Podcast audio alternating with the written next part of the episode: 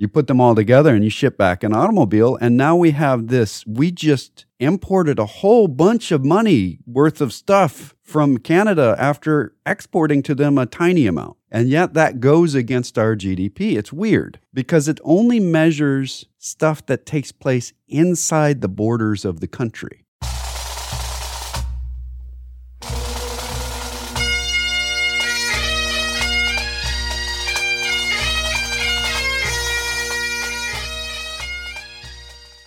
Once more unto the breach, dear friends. Else fill the wall up with our English dead. Good morning, ladies and gentlemen, boys and girls, and welcome to another exciting episode of The Personal Wealth Coach, starring Jake and Jeff McClure. Yes, we we make that sound very um, exciting because we're about to talk about the dismal science. We're going to get into great depth into the economy, and boy, is that exciting! If you're not below the age of 30. Um, particularly teenagers tend to find our voices uh, a cure for insomnia. but Really? uh, yes, I mean, economic drivel just doesn't compare to fill in the blank band, Taylor Swift concert, whatever. Mm. You know, it's just TikTok. TikTok. That's yeah, we're not that- TikTok. Those are those little breath mints, right? Little TikTok. Mhm. You ask somebody if they want a TikTok, Mhm. That's obviously yeah, what it is. You're obviously. correct, I'm sure. obviously. Obviously. So this is the personal wealth coach. We are bald, we are bearded. We may not be up on the latest pop culture, though maybe we are. Uh-huh. Uh, those are our first disclosures. Next disclosures. This is the personal wealth coach. Wait, I already said that. Well, I'm double disclosing. Uh-huh. It's also the name of an SEC registered investment advisory firm. It's not coincidental. The people that started that firm are the people that started this radio program. It's us, these balded guys. Um, just because there's a firm that's registered with the SEC doesn't mean that the SEC believes that we are somehow anointed or in another any other way uh, a glowing representation, unless the sun is hitting our heads at a particularly right angle. But we are registered with the SEC, which apparently some folks this week weren't who were trading securities. Oh, well, that's interesting. Yeah, so we'll talk more about that later. So, I Yeah. mean, we're putting interesting news in the middle of our disclosures. How's that for weird? Yeah. Um, also, we're registered to give investment advice, but we can't do that on the radio. Can't do that in a podcast. Can't do that in any kind of broadcast. We have to give education here because the advice has to be given in the best interest of the client with some degree of privacy, all that good stuff. So, really, what we're here to do is try to educate you. We're going to befuddle the masses and possibly clarify one or two points as we muddy everything else. Uh, that is the nature of education. it leaves you knowing that you don't know as much as you thought you did. And uh, once you realize that you really don't know everything, you'll be considered, uh, or anything, you'll be considered an expert. This is the reality of the world that we live. The more you know, the more you realize you don't know. So our effort is to convince you all you know nothing, and ourselves, of course, of course. So there is our goal for for our day, um, education rather than advice. Let's see what else. Um, Our emails. Uh, well, we've got some more disclosures. We don't pay for this radio Okay. program, Right.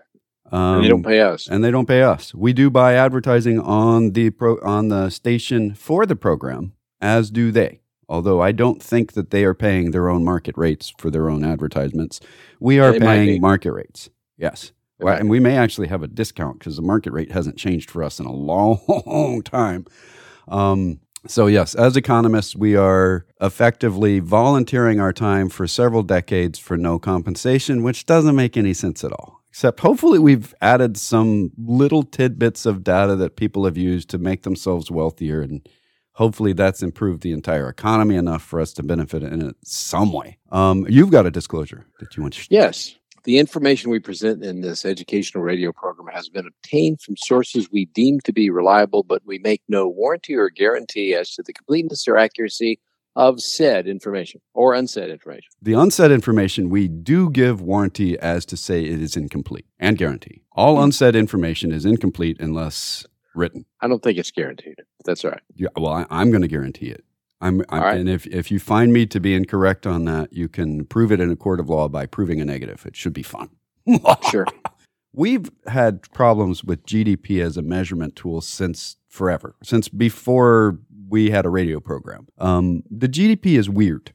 It's just odd. Uh, the, we used to use something called GNP, gross national product, which I think is a little bit more accurate, but it's still got all kinds of wonkiness in it. These are politically designed algorithms. What does that mean? Well, the government spending, any government spending, goes dollar for dollar toward the GDP. The debt does not because it's not considered part of the growth of the economy. It's just in the background. So that's weird.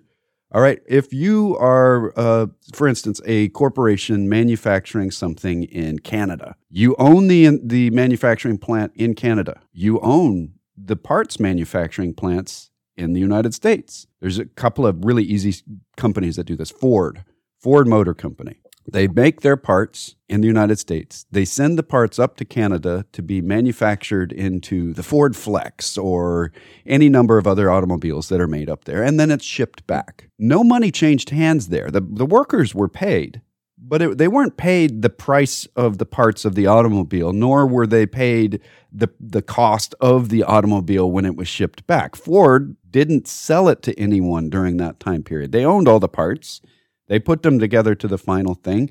They shipped it back to the United States and they sold it there. Who got the profits from that? Well, Ford did. But in our GDP, that's a negative balance of trade. We shipped up parts which are not listed in their retail cost. Otherwise, the we would have a positive value of, balance of change because if you take all the parts of an automobile and you buy them at the dealership, you just bought 3 cars for by price. That's not how it's priced when it's shipped across borders, though. It is these are functionally less expensive than the automobile. You put them all together and you ship back an automobile, and now we have this. We just imported a whole bunch of money worth of stuff from Canada after exporting to them a tiny amount. And yet that goes against our GDP. It's weird because it only measures stuff that takes place inside the borders of the country. So if Microsoft is making a profit in Ireland, that doesn't go towards the United States GDP, even though Microsoft is by far majority owned by the United States citizens. Okay, next up weirdness. When Microsoft sells software, is it exported? Easy answer no. When they sell software in Germany, this is not an export from the United States. Well, why not? They're selling a good. Well, because nothing, no physical item left. So we now have no export going to Germany for the Office suite that they are paying in subscription format. So we have a negative balance of trade with Germany. Well, we sell them a huge amount of software, but that doesn't go against it. So there's lots of problem with the GDP. I could go on for probably another 45 minutes going into minuscule details about why we think it's silly, but we still use it. After having said all of that sadness about how it was designed and what it does. We still use it because it's consistent across a very long period of time. And when you have a consistent measurement, even if it's wrong, it's done the same way every time. You can still use that to gauge health. Right.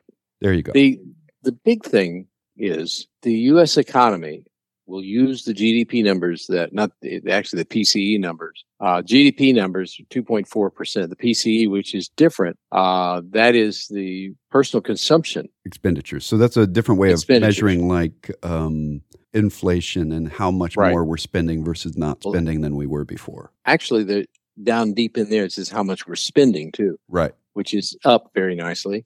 Um, but we have a GDP that rose faster than anybody that I know of was suspecting. Uh, Moody's, probably the most accurate and consistent economic forecasters that I've encountered, said 2.2%. Uh, it turned out to be 2.4. Everybody else was down in the ones, and some of them said it was going to come in negative. But um, the the backside of that is that normally would cause the market to go down because there would be fear that the Fed will raise rates vigorously because the economy is growing too fast and people are spending too much money. And the uh, Fed did why, raise rates. Well, we the, still the, had the market go up, but they're afraid the Fed will raise rates a lot and put the country right. into a severe recession. Right. But the reality is, even as the market has surged up and down all week, it, it finally wound up up 1.1 percent. The bottom line to it is that we have a seriously growing economy. And I've said this before, and I think it's important to recognize there are there's an economic experiment going on in the world today, a big one. China and Russia and some other places are using autocratic economics. In other words, whatever Chairman Xi says is true. Whatever Chairman Xi says to do, they do. Some some countries have flirted with it and then stepped back. Turkey being one.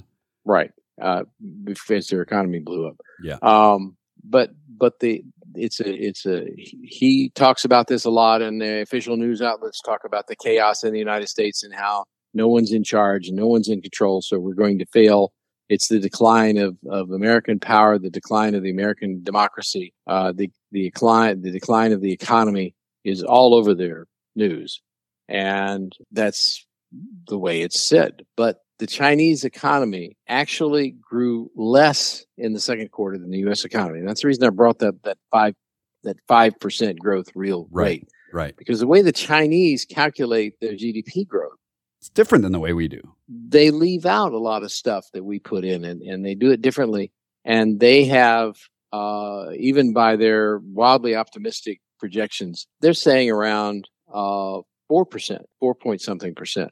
We and that's it is astonishing to me. We're actually growing faster than their economy. Their economy has in excess of 20% of their people, uh, their younger citizens. Below the age Below of 30. 26 and Yeah. above the age of 16. This is generally a working right. population in China, and it is 20 plus percent unemployed. Yeah, and the the chairman has mentioned it a couple of times as exhorting them to go out into the fields and pick rice or something, which since they have master's degrees and live in cities is not likely to happen.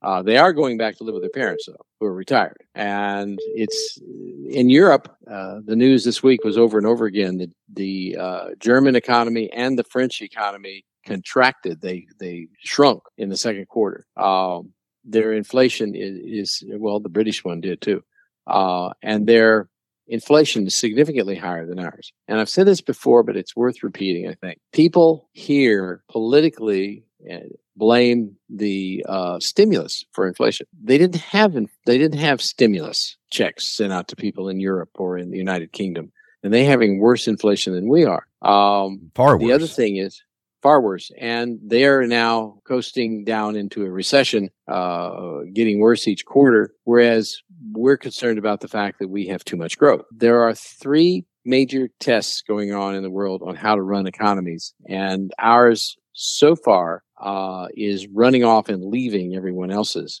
And ours is the most chaotic, the most uncoordinated, the least bureaucratic, the least regulated economy of the major economies of the world. Even though And- you know people are going to hear that and say, "Wait a minute, I know about the bureaucracy." We have a horrible bureaucracy in the United States. It's everywhere. It's just not as Mm. bad as other people's. Yeah, I start to say it's not everywhere, and I don't think it's horrible, but that's beside the point. We've well, got, it is. It is horrible. You can't say bureaucracy is good. I, I'm just can't. I'm putting my foot I, down. I disagree with you. I think the Bureau of Labor Statistics and the Bureau You're of right. Economic Analysis are very efficient, very helpful, very well organized, and they help us tremendously. And by definition, everybody who works there is a bureaucrat. That's true. And So and they're all you full have of to do, all you have to do is go back and read about the Khanate, uh, the Genghis and Kublai, and you realize that they were really not that successful until they conquered big chunks of China and the bureaucrats joined them. Right. And then they figured out, oh, well, we can collect taxes. We don't have to burn everything down. Whoa, this is amazing. I have been asked on many occasions why, how I've managed to remain in business for 40 years and wind up with a rel- we have a relatively successful uh, investment advisory firm. Um, and I say again and again, uh, we may be doing the right things in many areas, and I think we are, but we have this wonderful staff who has specific jobs and are a mini bureaucracy of their own, doing things by the book every time. Yeah. Um, that has that without them, we couldn't get anywhere. And so I'm not as anti-bureaucrat as I used to be. Yeah, I, I I get upset when there's bureaucracy for bureaucracy's sake, but sometimes there are rules that need to be followed, like making Right. sure that a client is actually the person that's requesting a withdrawal, you know, things like that. Well, what do you mean I need to verify who I am? This is just bureaucracy. bureaucracy. Well, no, because if we gave your money to anybody that called, I bet you wouldn't be very happy. so yes, Yep. bureaucracy has a place. Even though I put my foot down a minute ago, I still all right. There's a place for bureaucracy. So the BLS, as we I mentioned in passing, announced that the Fed's preferred measure of what real inflation is doing, the personal consumption expenditures price index rose 3% in the last 12 months. A year ago, it was like 10% in the last, in the previous 12 months. Yeah. It's, it, we're moving along in the right direction. Uh, the the actual underlying inflation rose between well it actually rose about on an annualized basis uh, about three and a half percent um, from month to month.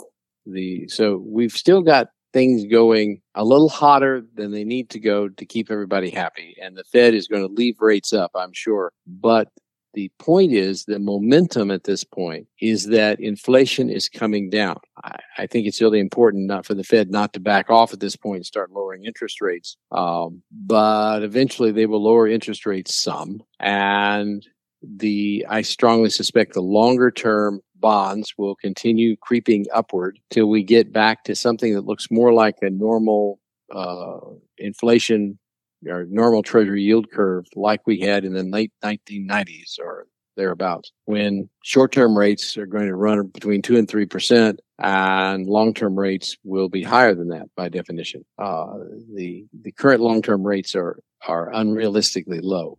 Uh, I know that sounds goofy, but they are unrealistically low. And one of the reasons they're low, this is just my opinion, is the Fed continues to sell long term securities into the market. And when they sell off of their balance sheet, they have some longer term treasuries. And when they sell them back into the market, that means the price of the treasuries go up because there's a lot of, anytime somebody is, is, is no, I'm sorry, I got that backward, go yeah, down. it makes them go down. Um, and the interest rates are remaining stable out there because of that. At yeah. some point, I think they will rise. I think we will see uh, what will people rise? demanding the longer term interest rates. Yeah, yeah, I agree. Higher than they are today. I agree. Uh, which means it's contrary to many, many, many articles I've been reading by people who are quote experts end quote. Um, long term bond portfolios are not a bargain right now. There's a lot of people who are saying big things about them, but if you look very carefully, they generally have to do with organizations that sell bonds and they would love for you to buy. It's kind of like with the gold thing. Yeah. I want to talk about scams and Ponzi schemes for a minute. Okay. There's a headline in ThinkAdvisor uh, magazine $35 million Ponzi scheme targeted church members, according to the SEC. Uh, there's another one where a company sold lots of bonds through bond salesmen Matter of fact, that's what they did is they sold bonds, interest bearing securities from a company. And they are tumbling into bankruptcy. So there's 28,000 bondholders who basically are going to be mostly out of money for what they did. And, and they had invested there because of the sales pitch. Um, yesterday, I got an email from a mutual fund company about a mid cap mutual fund. They said it had four stars, it walks on water, it just is this wonderful thing, and I ought to be looking at it and putting money into it. So I went to Morningstar, and Morningstar's analysis they have they have what we call medalist ratings, and it can be gold, silver, bronze, neutral, or negative, and it had a negative rating. So there's no danger of me using that. My point is, unless you are a super sophisticated person, and I doubt that we have super sophisticated investors uh, who are listening to this radio program today, they changed the channel already long ago. Right. So, they're like so these guys you, again. Oh, they're bald. If you have a team of accountants and lawyers working for you that carefully investigate everything you invest in, then you are a sophisticated investor. If you don't, you're not. My rule that I've given to a lot of people is if you can't find it in Morningstar, you shouldn't invest in it if it's a security. Secondly, if Morningstar says this one is bad, it gives a negative reading or say bad things about it, probably shouldn't invest in it. I know that's probably oversimplistic. It's not the ideal way to run an investment portfolio, but it is far better than what most people are doing. It just about every day in, in the Wall Street Journal or in some financial services magazine that I get or something, there is the announcement that another who $35 million has disappeared into a scam artist's pocket. And it's generally nice people. It's often people that you know from what's called an affiliated group. In other words, somebody who you go to church with or go to Sunday school with or do something who told you you should get into this because it's really, really good. We tend to do that type of thing. We don't tend to investigate it because we think it's too hard to investigate. It's not. Uh, and, and there's lots of places you can go to investigate things. Probably the most consumer friendly place you can go to examine your investments is Morningstar. They make a point of speaking and uh, writing in terms that we can understand, that you can understand. Um, they cover a tremendous variety of security. And if they don't have really good things to say about it, you probably shouldn't be in it. And if they don't say anything about it, you absolutely should not be in it because uh, the fact is that if it is so unknown that Morningstar and its thousands of securities, many thousands of securities, isn't covering in any way, pretty good chance you're in the wrong place. Now, there, there's a couple of exceptions to that. There are some types of mutual funds, for example, that are proxies. They're basically a copy of a regular mutual fund. They may be called a slightly different name and they're inside uh, insurance products or something like that, or in your 401k. The issue there is to find who the manager is, find the company that's doing it, and then research the manager and the company. People generally don't do that, but I think it's a very bad idea and a lot i've over the years i've met quite a few people who have lost their retirement income. They've lost they've lost it all or nearly all of it because they went with what somebody sold them on. Even if the somebody wasn't a salesperson it was a friend of theirs who did really really well in there. That's the story of ponzi schemes every time. Just if if it ain't morningstar and morningstar doesn't have anything to good about, say good about it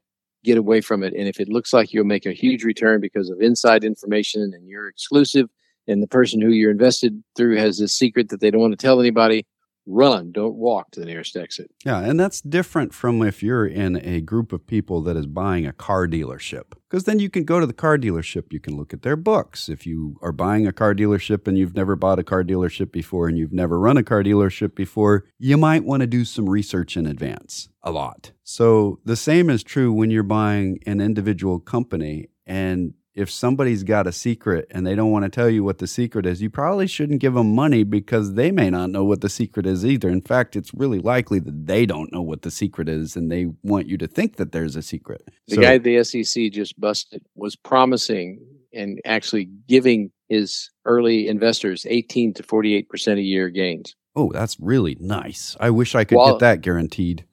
if, if, if you run across that situation, run, get your money out of there and get away quickly. Yeah. It's there, not it's not possible. You, I, mean you can you can make that. You just can't know that you're going to make in it in advance. You just can't.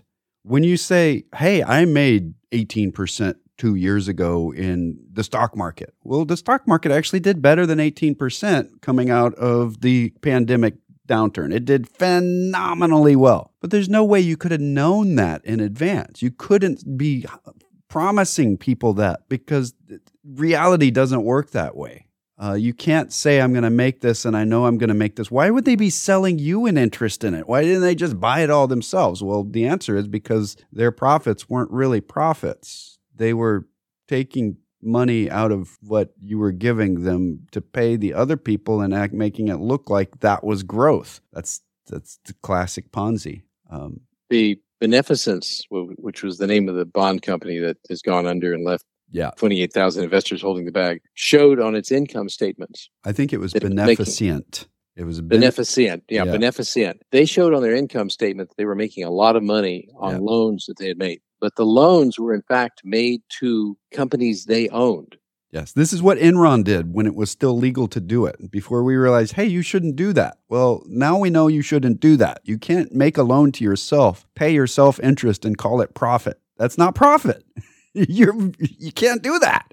Yeah. Anyway, it's it's a dangerous world out there, and you need to keep stick to something simple that a reliable source can analyze. If you don't understand what you're investing in, you need to ask a lot of questions until at least you understand it mostly. Uh, I know that's difficult, but it is your long term financial well being on the line. And we're about out of time for this hour. How is that for a quick segue with no uh, no yep. change? If you Got would like if you would like to talk to us off the air, we actually do exist in life off of the radio program. We don't just exist on the internet as podcasts.